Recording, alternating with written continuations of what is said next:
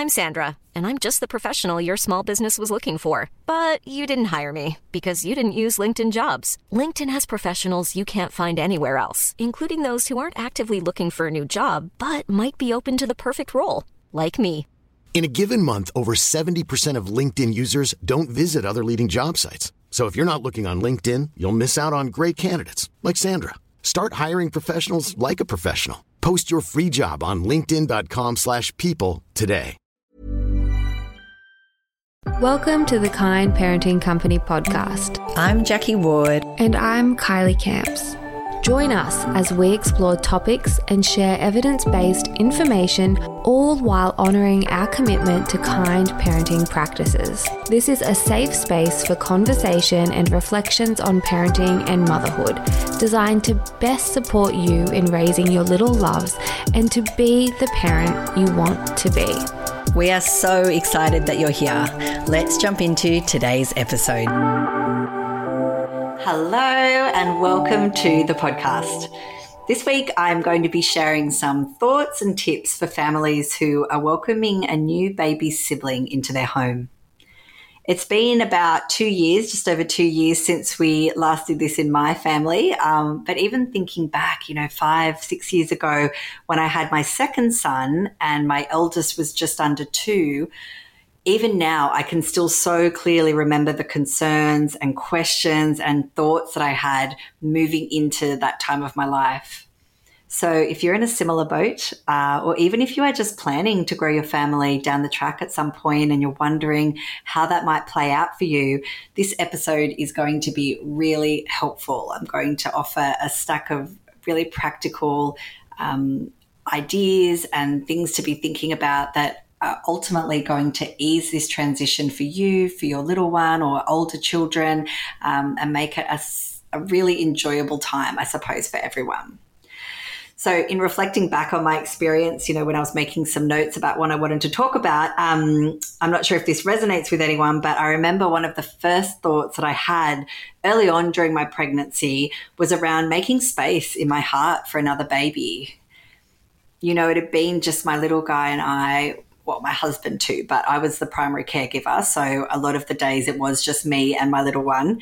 Um, it was just us for so long. And I remember thinking, wondering how I could possibly have capacity to love another one in the same way. I, I do remember feeling like that was a bit of a taboo or a strange thought to have. Um, but in the season that I was in, where so much of my focus and my energy and my thoughts and even just my time on a super practical day to day level, that was all funneled into my one year old at that time. I remember thinking, like, hmm, this is going to be interesting. Am I going to be able to split that focus and that love? Another thought I remember having too is being concerned for my for my first child and you know how it would impact him having a sibling brought into the family dynamic. He was the first grandchild on my side of the family and the second on the other. So there was a lot of focus and attention and time from, from both families coming straight, shining straight on him. Um, naturally, he too was the center of mine and my husband's world. And so I remember thinking and wondering how he would cope with sharing that pedestal that he was on uh, with another. And then, of course, as things got closer and closer to my due date, um, I remember other thoughts creeping in that were far less philosophical. And, you know, I was genuinely just concerned with how on earth I was going to manage two kids under two. I remember one day looking at my husband and saying to him, you know, what if I can't actually handle the two of them at once. And in his classic style, he's one of those super relaxed um, humans. He said, Oh, well, it's a bit late to worry about that now. So I guess we'll just have to figure it out as we go along.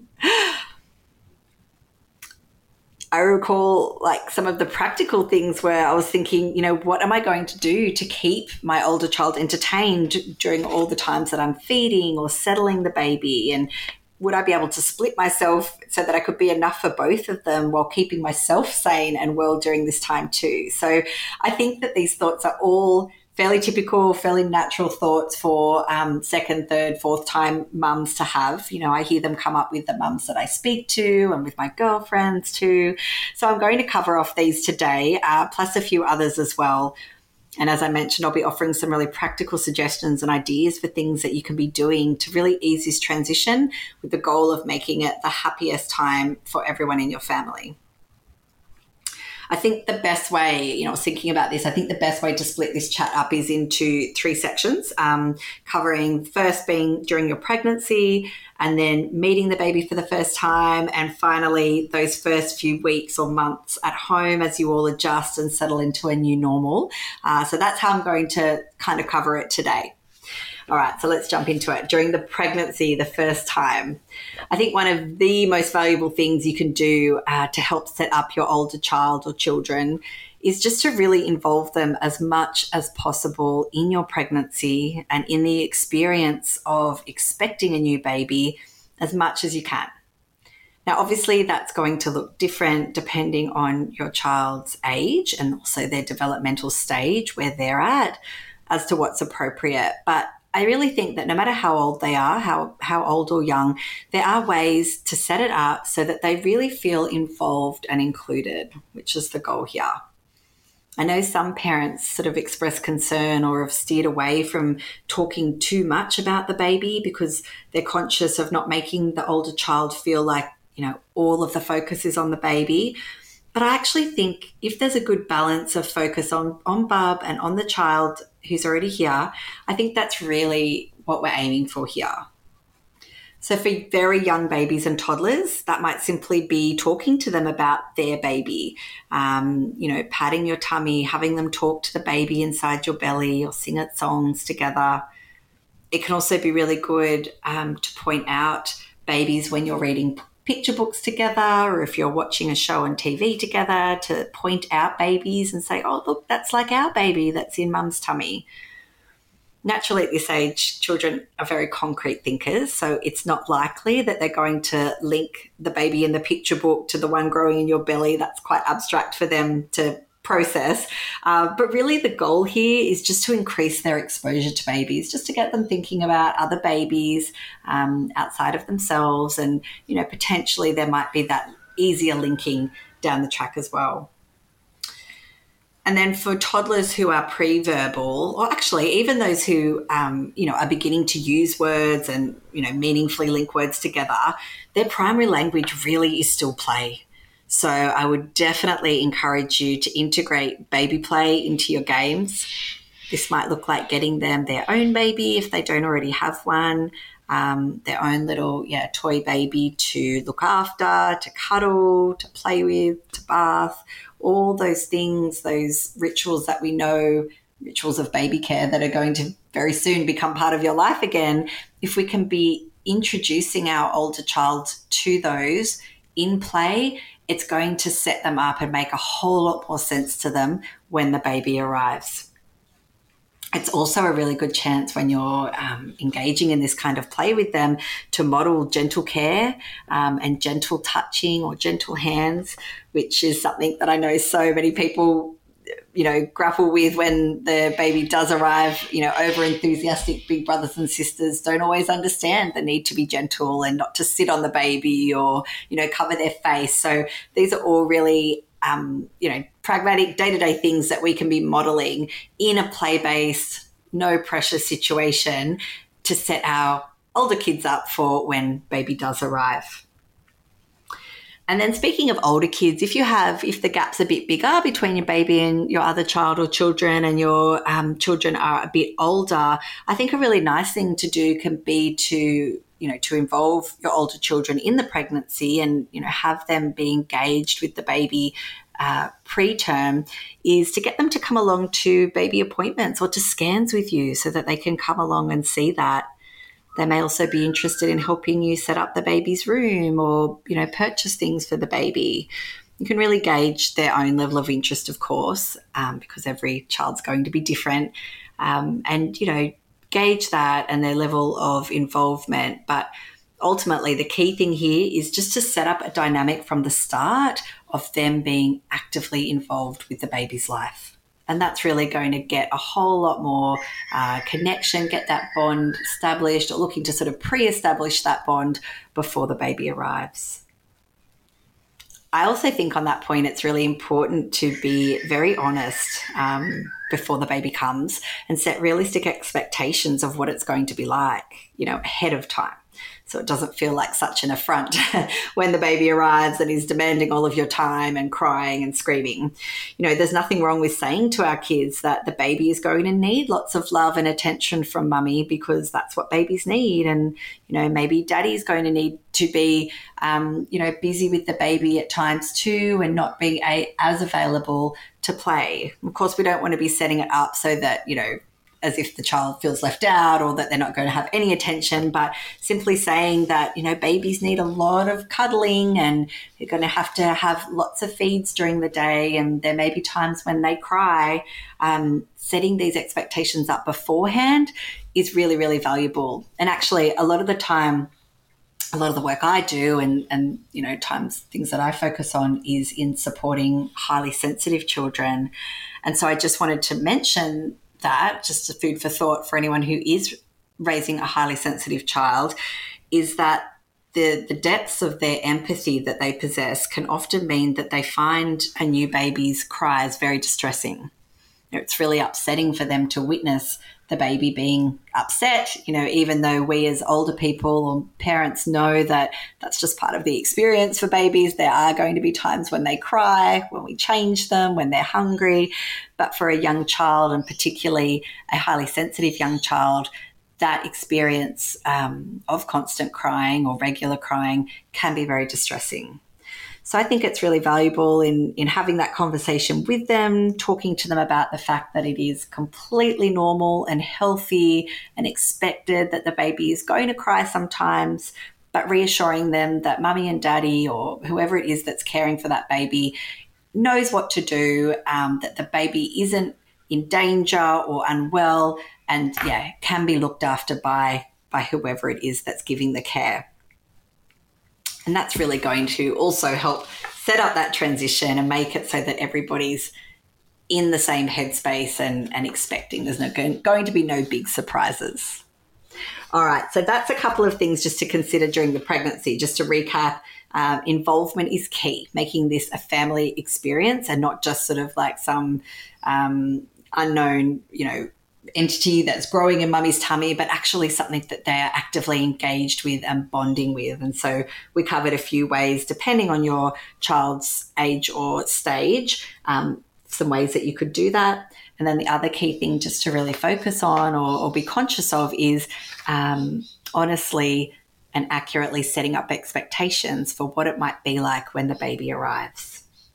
So then, of course, we move to that super exciting time when baby is here or just about to be here. And so you might be giving some thought about that beautiful first meeting between your baby and their older sibling or siblings.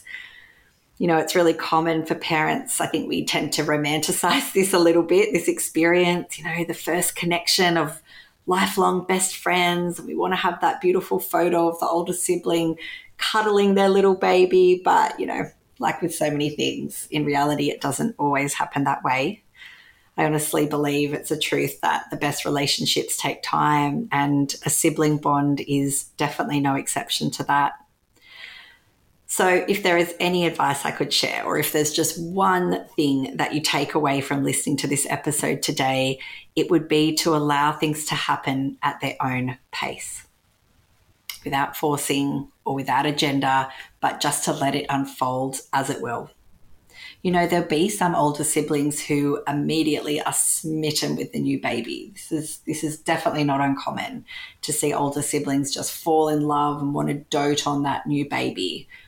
But many others are going to have big feelings, you know, of jealousy, of uncertainty, insecurity, possibly even resentment too, as they navigate and figure out how this all works.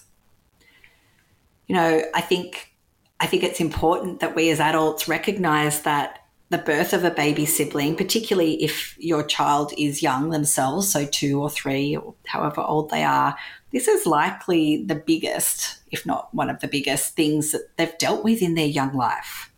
So it is going to represent a fairly significant shift for them And with that, we need to really honor that and give them the space and the time and the support that they need to process it. I've heard it suggested before that a nice way to ease the transition for toddlers is to purchase a gift for them that's supposedly from the new baby. So the new baby is giving their older brother or sister a toy or a gift of some sort. And of course, the intention behind that is to create warm feelings towards the new baby and have the older child feel special and loved, which I think is is definitely valid and you know certainly a really nice idea. I'd also like to suggest, though, a bit of an alternative to that, and that is helping your older child to pick out a toy or gift for the new baby. Anyone who's parented or ever cared for a toddler will know how deeply they love to feel useful, to feel helpful and independent. So I think allowing them, if they're willing, of course, to step into that role of being the bigger brother or sister is incredibly empowering for them you know, of course, if you do this, it needs to be followed up with tons of recognition and praise, letting them know how proud you are, what a wonderful big brother or sister they are. Um, and a little caveat, I suppose I should say, I would only be doing this if your older child is on board with the idea. If they're resistant, you know, there is no point in forcing it. Um, and it could really end up having the opposite to the desired effect, which is fine. The key here is is just tailoring, tailoring, sorry, and catering to our child's individual preferences. You know, and you as the parent of this child already, you are going to be the best ones to gauge that and to know what is going to really, really resonate with them and, and best set them up for success in this situation. But I just wanted to to raise that as a potential thing to do. It was something we did with my big guy when my middle son arrived. Um, he bought matching toys for him and him his brother. They both had like matching little soft giraffes. But my elder son picked the bigger version, and the baby, his baby brother, got the baby version of the same like soft Jellycat giraffe. And so I think that was really valuable. They've still got them today. And it was sort of like that acknowledgement. It gave my eldest son the opportunity to be the big brother, to gift his little brother something, while still, I suppose, now looking back, establishing his place as the bigger brother by getting the bigger toy. So, anyway, that's just an option too. And then finally, when we're thinking about this first initial meeting of siblings, um, I think it's worth giving some thought to where and how this might take place. You know, many of us pre COVID anyway, we would have had our older child or children come into the hospital to see mum, to see us, and meet their new baby there. Now, that might work for some families. As I mentioned, you know, you're the best ones to gauge that around your child's excitement levels and how open they are and how they're feeling about the whole situation. But an alternative I wanted to throw out there was that we could you could set up that first meeting to take place when you come home. You know for many children the experience will be exciting but it will also simultaneously be a bit overwhelming and will likely stir up feelings in them which is understandable. If that first meeting happens while you're in hospital and so they come in meet Barb have the photos all the you know the happy chaos that goes with that but then they need to leave that is likely to trigger some really tricky feelings around separating from you, particularly if they've already been missing you while you're away in hospital. Children won't have that contextual understanding we have or the life experience to know that you'll be home in a few days with the baby. So we have to think about it from, from their perception. To them, it just looks like they are leaving without you, who's likely one of their, if not their favorite person in the world, and their favorite person is now staying with another child while yes, it's their sibling and, you know, the baby will be there and mum will be home soon, in their level of understanding and their perception, which is very concrete, very egocentric to them, it's just like mum is staying with baby and I am being told I need to leave.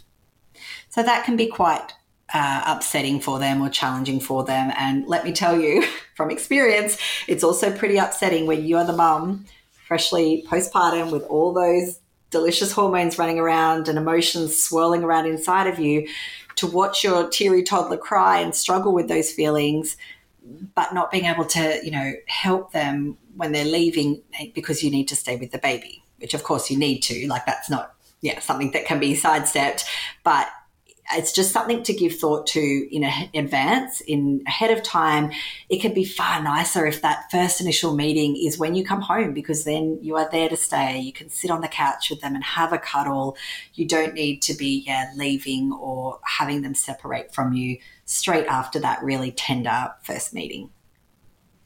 Okay, so that's covered off meeting Bub for the first time. Um, again, just to recap, there is um, definitely the, the focus on allowing things to unfold as they will in their own time without rushing or forcing anything. And then I just suggested a few ways um, or a few things to give thought to, and that is potentially organizing a gift for the toddler or older child, or vice versa, having that older child gift the baby. And then thinking about where and how and the actual logistics of that first meeting might be uh, so that you can best set your older child up for success and, and make it the most happy and joyful experience for the whole family or for everyone involved rather than something that's necessarily going to to raise um, you know a challenging situation that you need to manage i'm sandra and i'm just the professional your small business was looking for but you didn't hire me because you didn't use linkedin jobs linkedin has professionals you can't find anywhere else including those who aren't actively looking for a new job but might be open to the perfect role like me In a given month, over 70% of LinkedIn users don't visit other leading job sites. So if you're not looking on LinkedIn, you'll miss out on great candidates like Sandra. Start hiring professionals like a professional. Post your free job on linkedin.com/people today. All right. And then finally, we come to talking about, you know, that time when you're back home and settling into life together, into your new normal, we'll call it.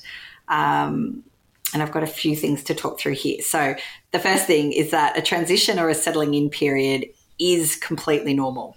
And that might sound very simple and, yeah, unexceptional, but I need to point that out because it definitely should be expected. I think we really need to normalize this and even anticipate that it's going to be a bit bumpy as everybody adjusts to the new family dynamic and that this is completely normal. And in fact, it's completely normal for this to take a few weeks or even a few months. I would say that still is very, very normal um, because it is a significant transition and a significant change to the dynamic for the whole family.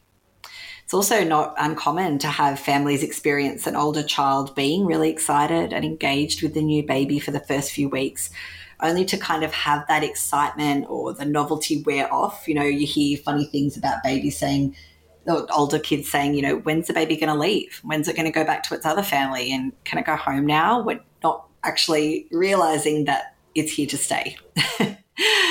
so, a few things that pop up really commonly. Uh, the first is regressions. What I mean by that is that sometimes older children can regress or start doing things to make it appear as if they're regressing or going backwards developmentally. So, examples might be they may start asking to wear nappies again, even if they're toilet trained, or requesting a dummy when they've already given that up. It's really common for older kids to want to be picked up and carried like a baby, uh, or to seek extra comfort at bedtime after a new baby comes home. And I really think that the best way to manage this, uh, these regressions, is to just let them play out without judgment or angst or getting too whipped up in, you know, what it is that's going on. Because the fact is, it's really normal reaction. And the less uptight or stress that we as parents get about it, the better. And the more likely our kids will move through the phase quickly. I found it really helpful to be super playful with it. So when my older one, you know, when the middle guy came home, my older one, all of a sudden, he so he was uh, 20 months, and um, you know, he never had a dummy as a baby. He was just one of those babies that um, wouldn't take one as much as I tried because he was reflux, um, and all of a sudden he wouldn't go anywhere without a dummy. Um, so what can be really valuable is, as I say, rather than resisting it or, you know, saying things like, you're not a baby, you don't need a dummy now, is just to play with it, you know, put words to how they're feeling because it's likely, even if they appear very adamant, let's use the dummy example, if they're adamant that they want that dummy or that they want to wear nappies again, um, it's likely that underneath that, they're actually feeling quite confused themselves. So it can be really helpful to put words to their feelings and say something like, oh, you want you want to feel you want me to snuggle you up like a little baby so that we can have a big cuddle. You know, maybe you're feeling are you feeling a bit unsure? Do you need a big cuddle from mum? Come here, come here, let me wrap you up and I'll give you a big cuddle.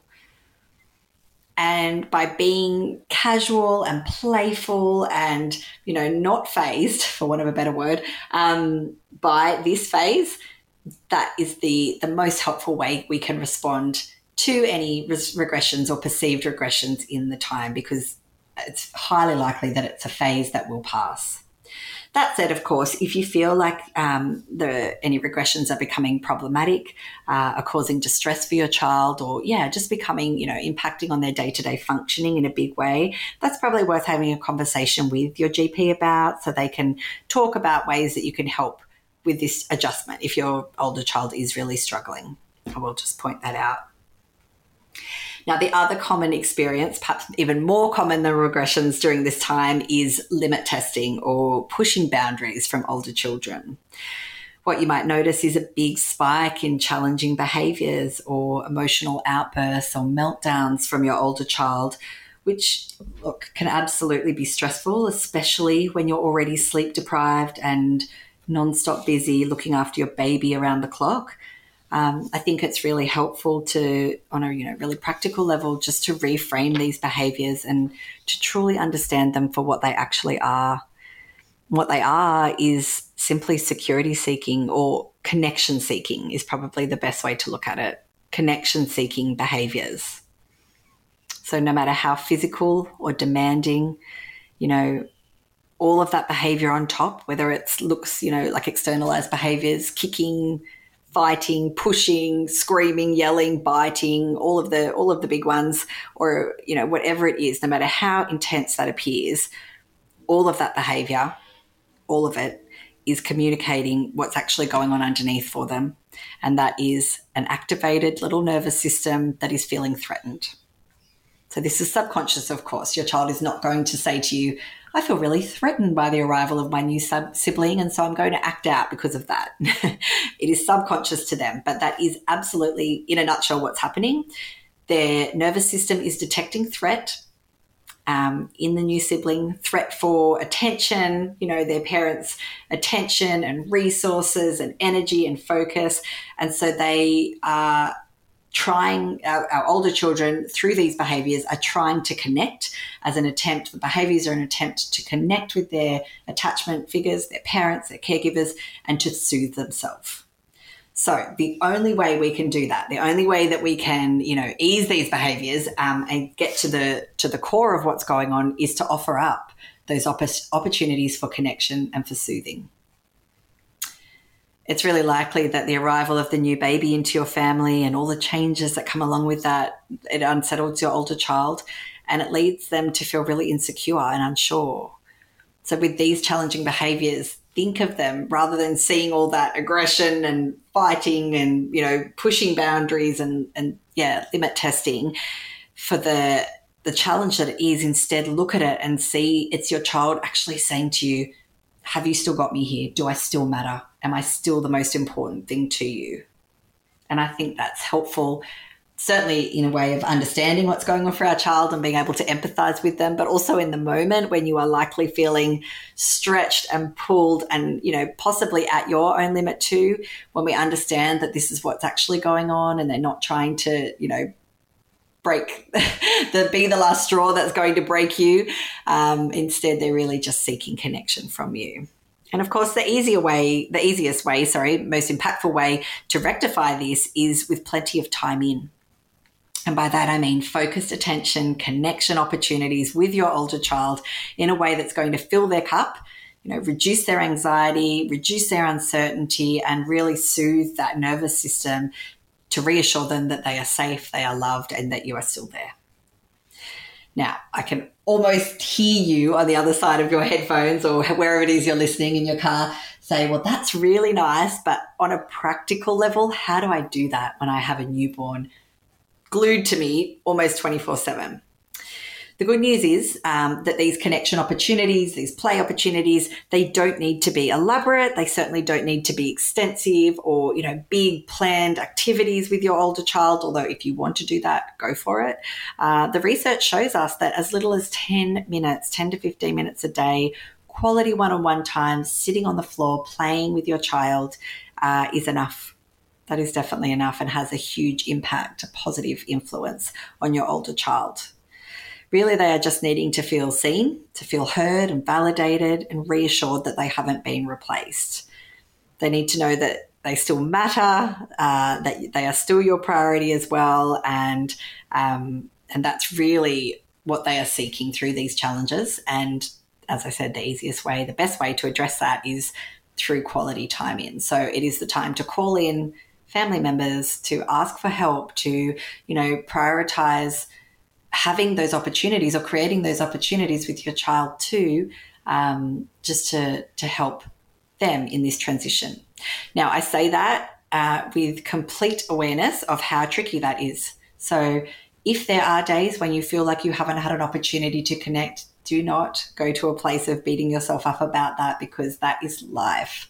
You know, I remember once saying I had a beautiful doula who supported me through my third, um, not the pregnancy, but the my postpartum period. And I said to her, "Oh, I just feel so terrible. Like, you know, the the, baby's taking all my attention and the boys now who I used to have all this opportunity with, you know, it's really hard. And she pointed out something to me. She said, Yeah, but what they're lacking in that, they make up for in richness of having a, a baby sibling, you know, and there's so much richness that comes along with that for them. While that, they, that may not be very evident right now, you know, it certainly is. So it's, it's kind of swings and roundabouts. There's going to be benefits and challenges either way. Okay, so I just wanted to share that too. Um, and actually, that brings me to another really interesting idea I learned from um, a neuroscience educator. His name's Nathan Wallis. Some of you might follow him on Instagram. So, Nathan is from New Zealand. Um, look him up if you're not following him, actually, because he's amazing. Uh, he is a father, uh, a foster parent, and also now a grandparent. And I think he had, a, I think he was a teacher initially and then moved into neuroscience and education anyway, I remember I went to this training course with him, and he was talking about the value of uh, quality time together and playtime with children as a way to counter challenging behaviors. And I remember, I'll never forget it. Somebody, a woman in the crowd, raised her hand and she raised this objection and said, I love the sound of all that and I'm 100% on board. But, you know, I have a new baby and it's just really hard. It's really hard to, to get those opportunities in the day. And so Nathan asked her, okay, so when are you when are you trying to get the opportunities? How are you making this work? And she said, well, when the baby finally sleeps, I try and sit down and play with my child then. But, you know, I'm, I'm, hungry and usually by then I've got to eat or there's other things I need to be doing. I need to take a shower or, you know, whatever it is in her day. And that's when he explained to her that, you know, she was doing it wrong. and my ears pricked up because that had been my strategy too. You know, something I tried to do when the baby was sleeping. I'd try to at least somehow spend some dedicated time with the younger ones. Um, and he his advice was no, that we should actually structure special time or time in while the baby is awake. Because his, his, his explanation for it was that we don't want our older child to associate fun time with mum or dad or whoever it is we're talking about here as when the baby's asleep, because then the association forms that the baby is the fun blocker when they're awake. And, you know, that sets up, potentially sets up that resentment dynamic between the older child and the baby. So like, oh, great, now the baby's awake. So I lose, I lose attention again, have to wait for the baby to sleep to have that opportunity there's also the downside too that for the primary caregiver who usually is the mother still but you know if it's the father in your family or someone else then definitely apply this to them. If you are the one feeding and caring round the clock for that new baby and then they're asleep that is your opportunity to take a breath to make yourself a cup of tea or some food or to shower or just to sit on the couch for a minute and you know have a moment too so there's the there's the risk, sorry, not the opportunity, but the risk that if we try and squeeze in quality playtime as another thing on our to-do list in those brief periods where the baby's asleep, we really run the risk of burning ourselves out and putting another expectation on ourselves when perhaps it's not the most valuable. So I actually I actually love this and it was a real light bulb moment for me as someone who did really burn herself out trying to be fun mum in those very brief nap, you know, nap times is to set up so that, you know, provided that the baby, it goes without saying, but provided the baby is fed and comfortable and changed, there's nothing wrong with popping them in a carrier or popping them in their bassinet and sitting down to play with your older child while they're awake. That's just, yeah, a little aside that I remembered and wanted to share with you too. Um, okay, so back to looking at how we can ease this transition of when you're settling in at home. Just one more suggestion I wanted to share with you and that is, it can be really, really helpful to focus on keeping your older child's routine as steady as possible. Again, life, so we're not expecting perfection here, but where possible, keeping to their routine as much as you can and not letting the new baby change that up. So that could just be simple touch points in your day. Bedtime is a big one, keeping their nap times consistent. Uh, if you have any certain rituals or you know, things that happen around meal times, keeping them consistent as well.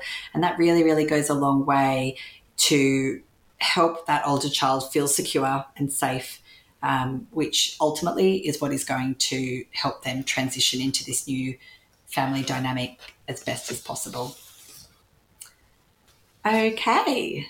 Now, the final thing that I wanted to share about this time is probably going to sound cliche. And I sort of thought, like, how can I say this so it's not going to be like, yeah, yeah, yeah, we all, we've all known that. We all hear that, Jacquie. But I really couldn't record this episode without saying it um, because I really think it is honestly the most important advice and certainly the, the idea that I want to leave you with today. And that is to give yourself and your little one and the whole situation a ton of grace during this time. You know, there are going to be times when the wheels fall off, when all the kids or both kids are crying at once. You might be crying too. Um, you know, there's going to be times when things don't flow or it feels clunky or you're extremely sleep deprived or, you know, people are tantruming, whoever that is. and that's okay you know, now is really the time to be adjusting expectations, to be calling in your village, your friends and family and support people, because it really is incredibly demanding and intense, but it won't always be that way. You know, there are no medals handed out for getting through and white knuckling and trying to do everything yourself. So reach out, you know, ask for the favors, order a meal service, have your best friend pick up your toddler and take them to the park for a couple of hours to play so that you can just have some solo time or some time with the baby. You know, whatever it is that you need to do for you and for your family to make this time as calm and as enjoyable as you can is is valid. You know, because while it is challenging, no doubt for sure, there are also some really, really golden moments in there too, you know. And you're going to have the best chance of soaking them up and enjoying them if you are feeling supported. So that's really just the thought that I wanted to leave you with today. Um, I hope that through this episode, it's given you some things to consider, some things to, you know, possibly marinate on as you plan for your own transition of welcoming a new baby sibling into the family. Um, or maybe if you are there right now in the trenches of it, it's given some some ideas or yeah, some light into what what can be a challenging but also really really special time. So, thank you so much for joining me for listening into the end of the episode. As always, Kylie and I love to hear where you are, what's resonated um, as you're listening to this podcast. So, if you'd like to uh, take a screenshot, tag us in at the Kind Parenting Company, uh, share it on Instagram so that we can we can do the same. All right. Thanks so much. I'll catch you next time. Thanks for joining me in listening to this week's episode of the podcast. If you've enjoyed this content and are looking to dive deeper into the support that the Kind Parenting Company offers parents and caregivers, you will love the range of programs we have available. The range includes online programs for supporting baby and toddler sleep, most suitable for babies aged 0 to 24 months and also Toddler Life, which is a guide for those raising children aged 2 to 4 years. Each program comes with access to video and audio files, as well as the opportunity to join the community forums. Podcast listeners receive 20% off all programs. Simply visit the Kind Parenting Company website and use the code KPC Podcast 20. That's KPC Podcast 20 at checkout.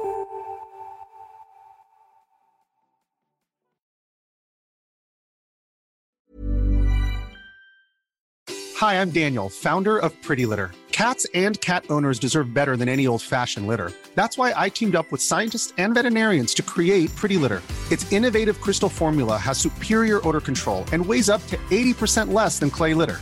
Pretty Litter even monitors health by changing colors to help detect early signs of potential illness. It's the world's smartest kitty litter.